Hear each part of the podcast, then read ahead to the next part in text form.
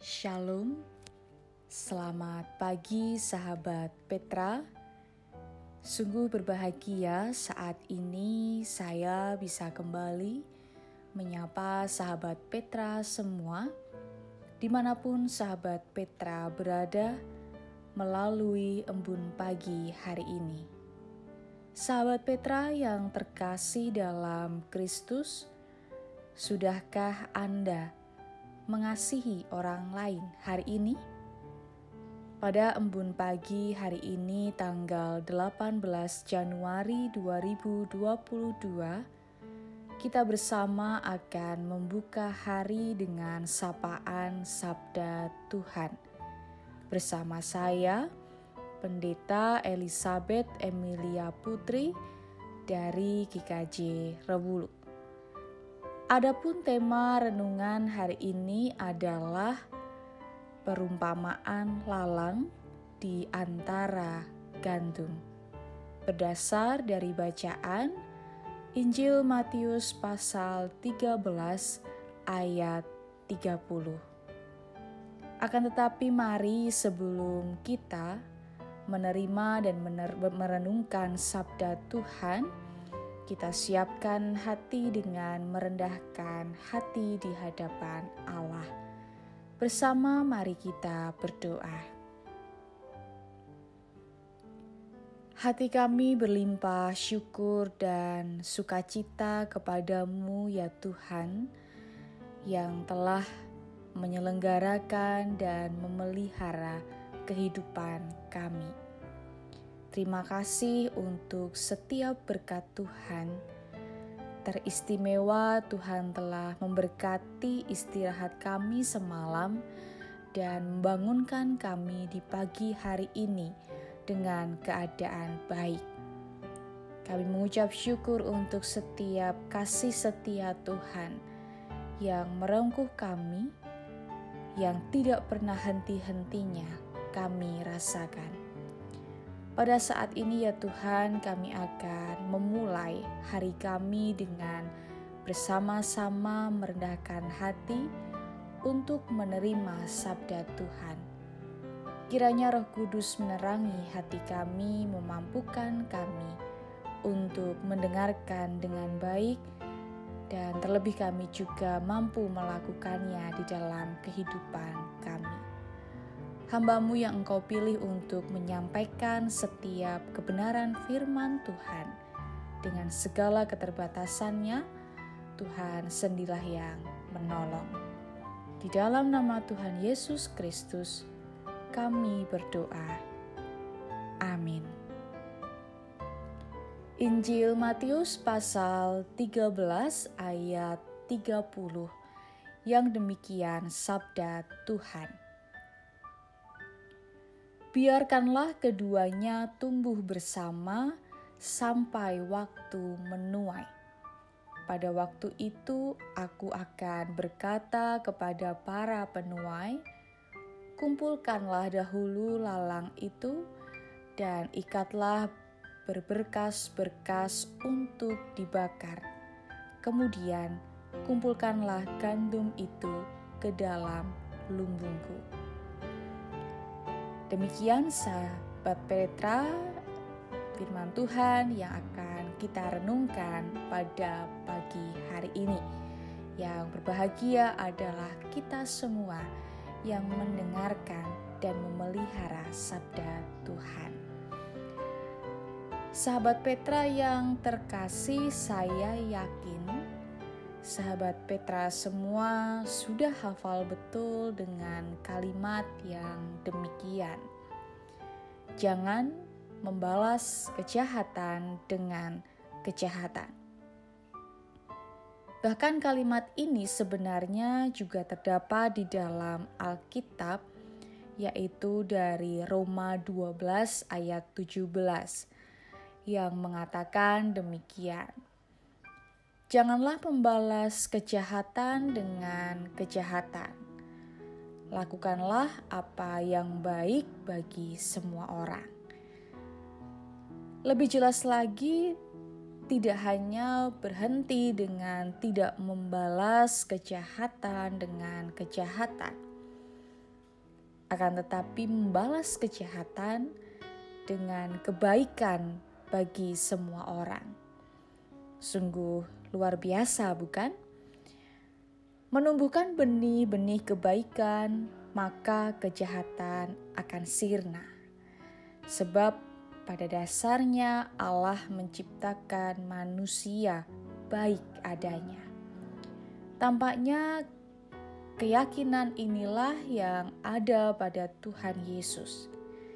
Sebagaimana dicatat dalam Injil Matius pasal 13 ayat 24 sampai 30 yaitu tentang perumpamaan lalang di antara gandum.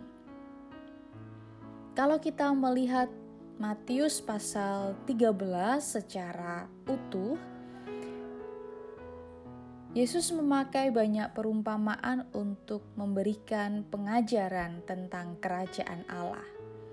Terdapat perumpamaan seorang penabur, perumpamaan tentang lalang di antara gandum, perumpamaan tentang biji sesawi dan ragi, perumpamaan tentang harta terpendam dan mutiara yang berharga, serta perumpamaan tentang pukat.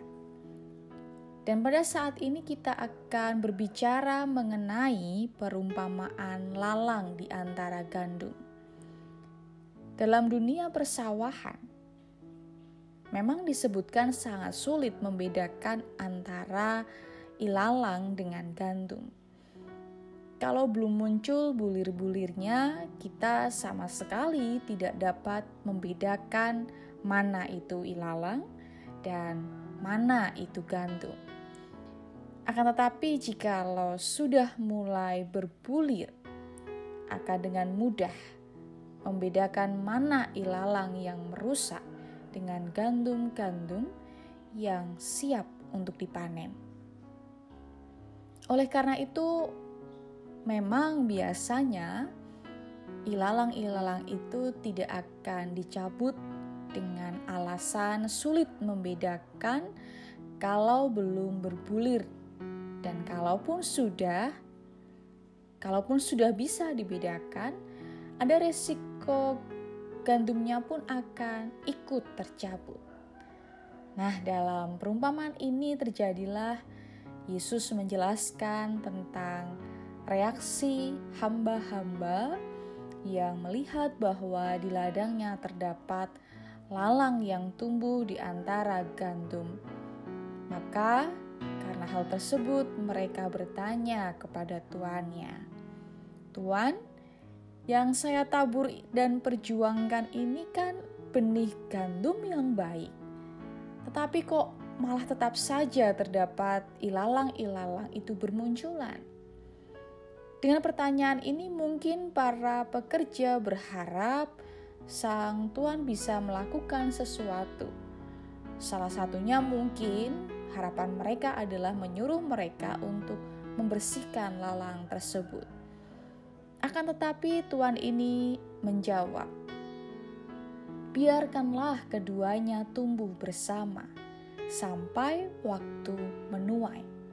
Pada waktu itu aku akan berkata kepada para penuai, kumpulkanlah dahulu lalang itu dan ikatlah berberkas-berkas untuk dibakar, kemudian kumpulkanlah gandum itu ke dalam lumbungku.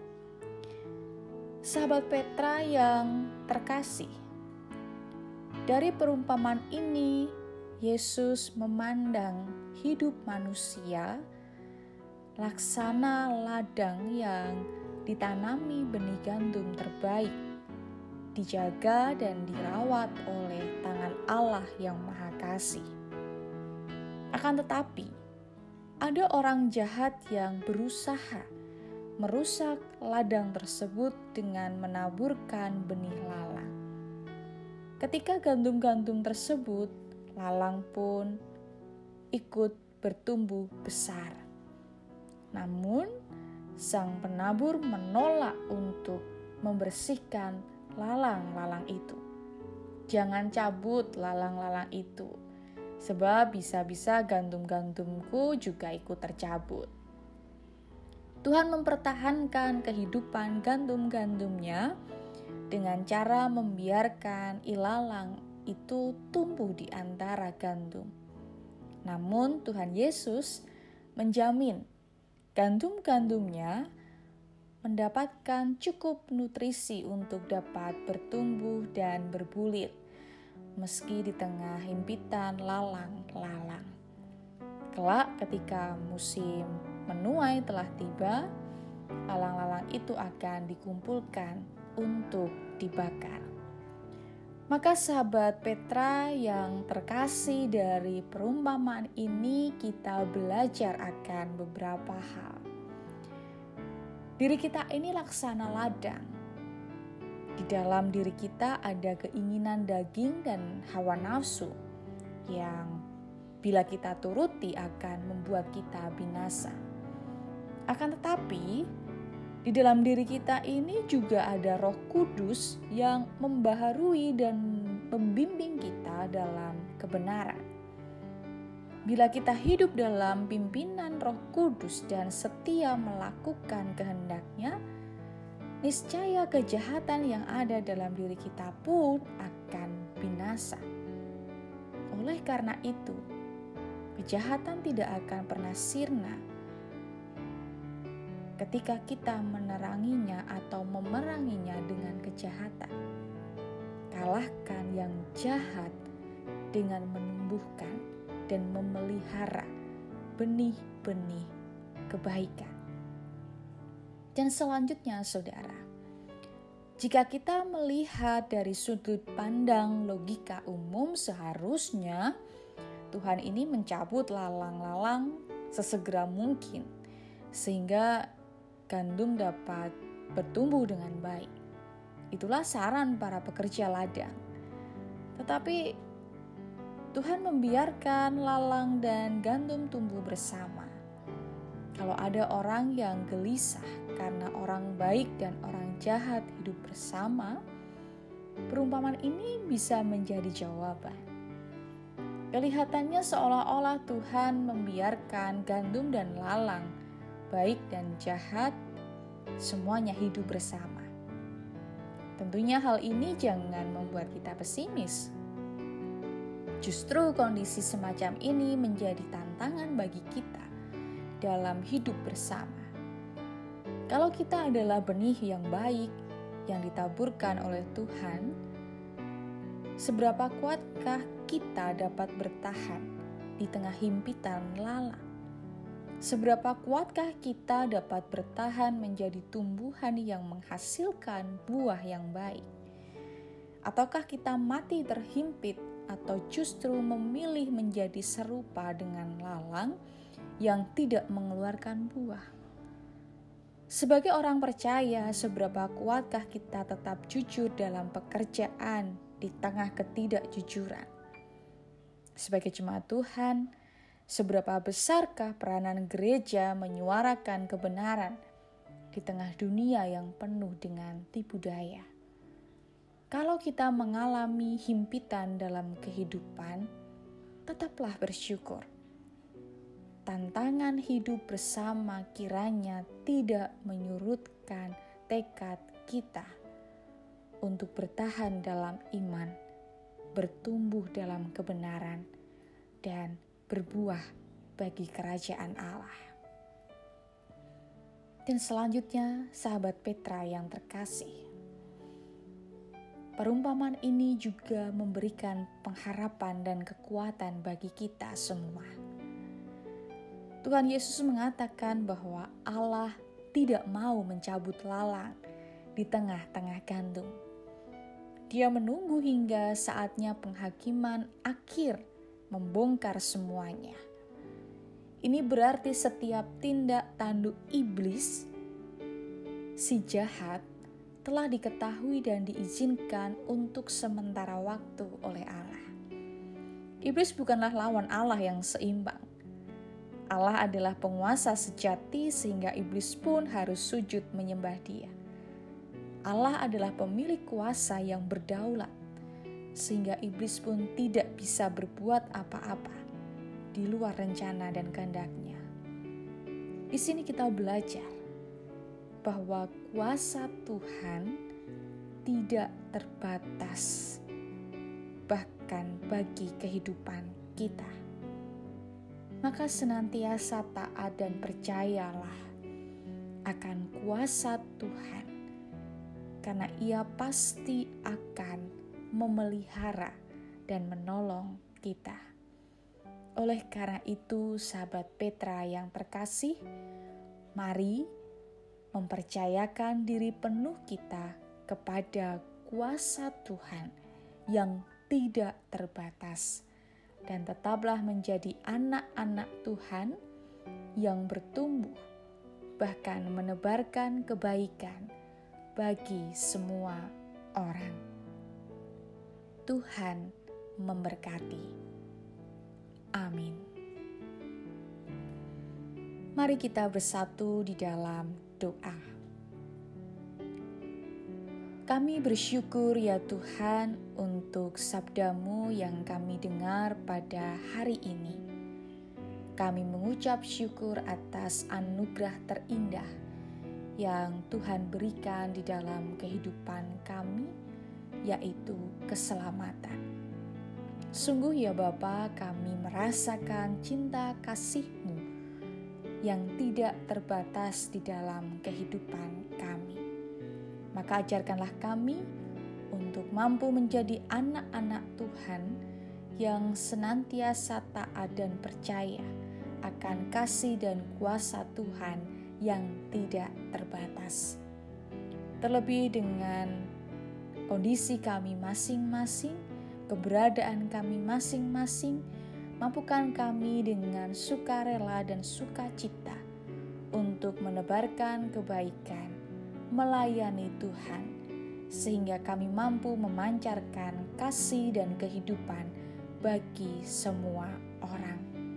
Tolonglah kami, ya Tuhan. Bapak, jikalau saat ini kami akan memulai hari kami dengan segala aktivitas kami, baik pekerjaan, sekolah, pelayanan, bahkan rencana-rencana kami, dan apa pun yang kami lakukan pada hari ini, berkati kami. Mampukan kami untuk menjalani hari kami dengan baik, melakukan kebaikan dan kebenaran, sehingga hari-hari kami dipenuhi dengan sukacita, berkat dari Tuhan, dan terlebih kami mampu menjadi berkat bagi orang lain. Terima kasih ya Bapa, kami menyerahkan hidup kami sepanjang hari ini hanya di dalam rengkuhan kasih Tuhan.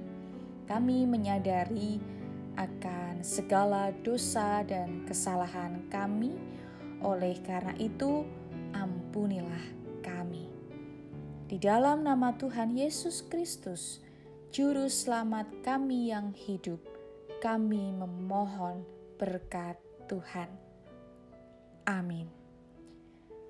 Demikian sahabat Petra yang terkasih dalam Kristus, embun pagi hari ini, tanggal 18 Januari 2022. Kiranya sabda Tuhan memberikan hikmat, kekuatan, dan penghiburan bagi kita untuk melewati sepanjang hari ini. Saya, Pendeta Elizabeth Emilia Putri dari GKJ Rewulu, mohon undur diri dan mohon maaf bila ada kata yang kurang berkenan. Sahabat Petra, selamat mengasihi orang lain hari ini. Tuhan Yesus memberkati.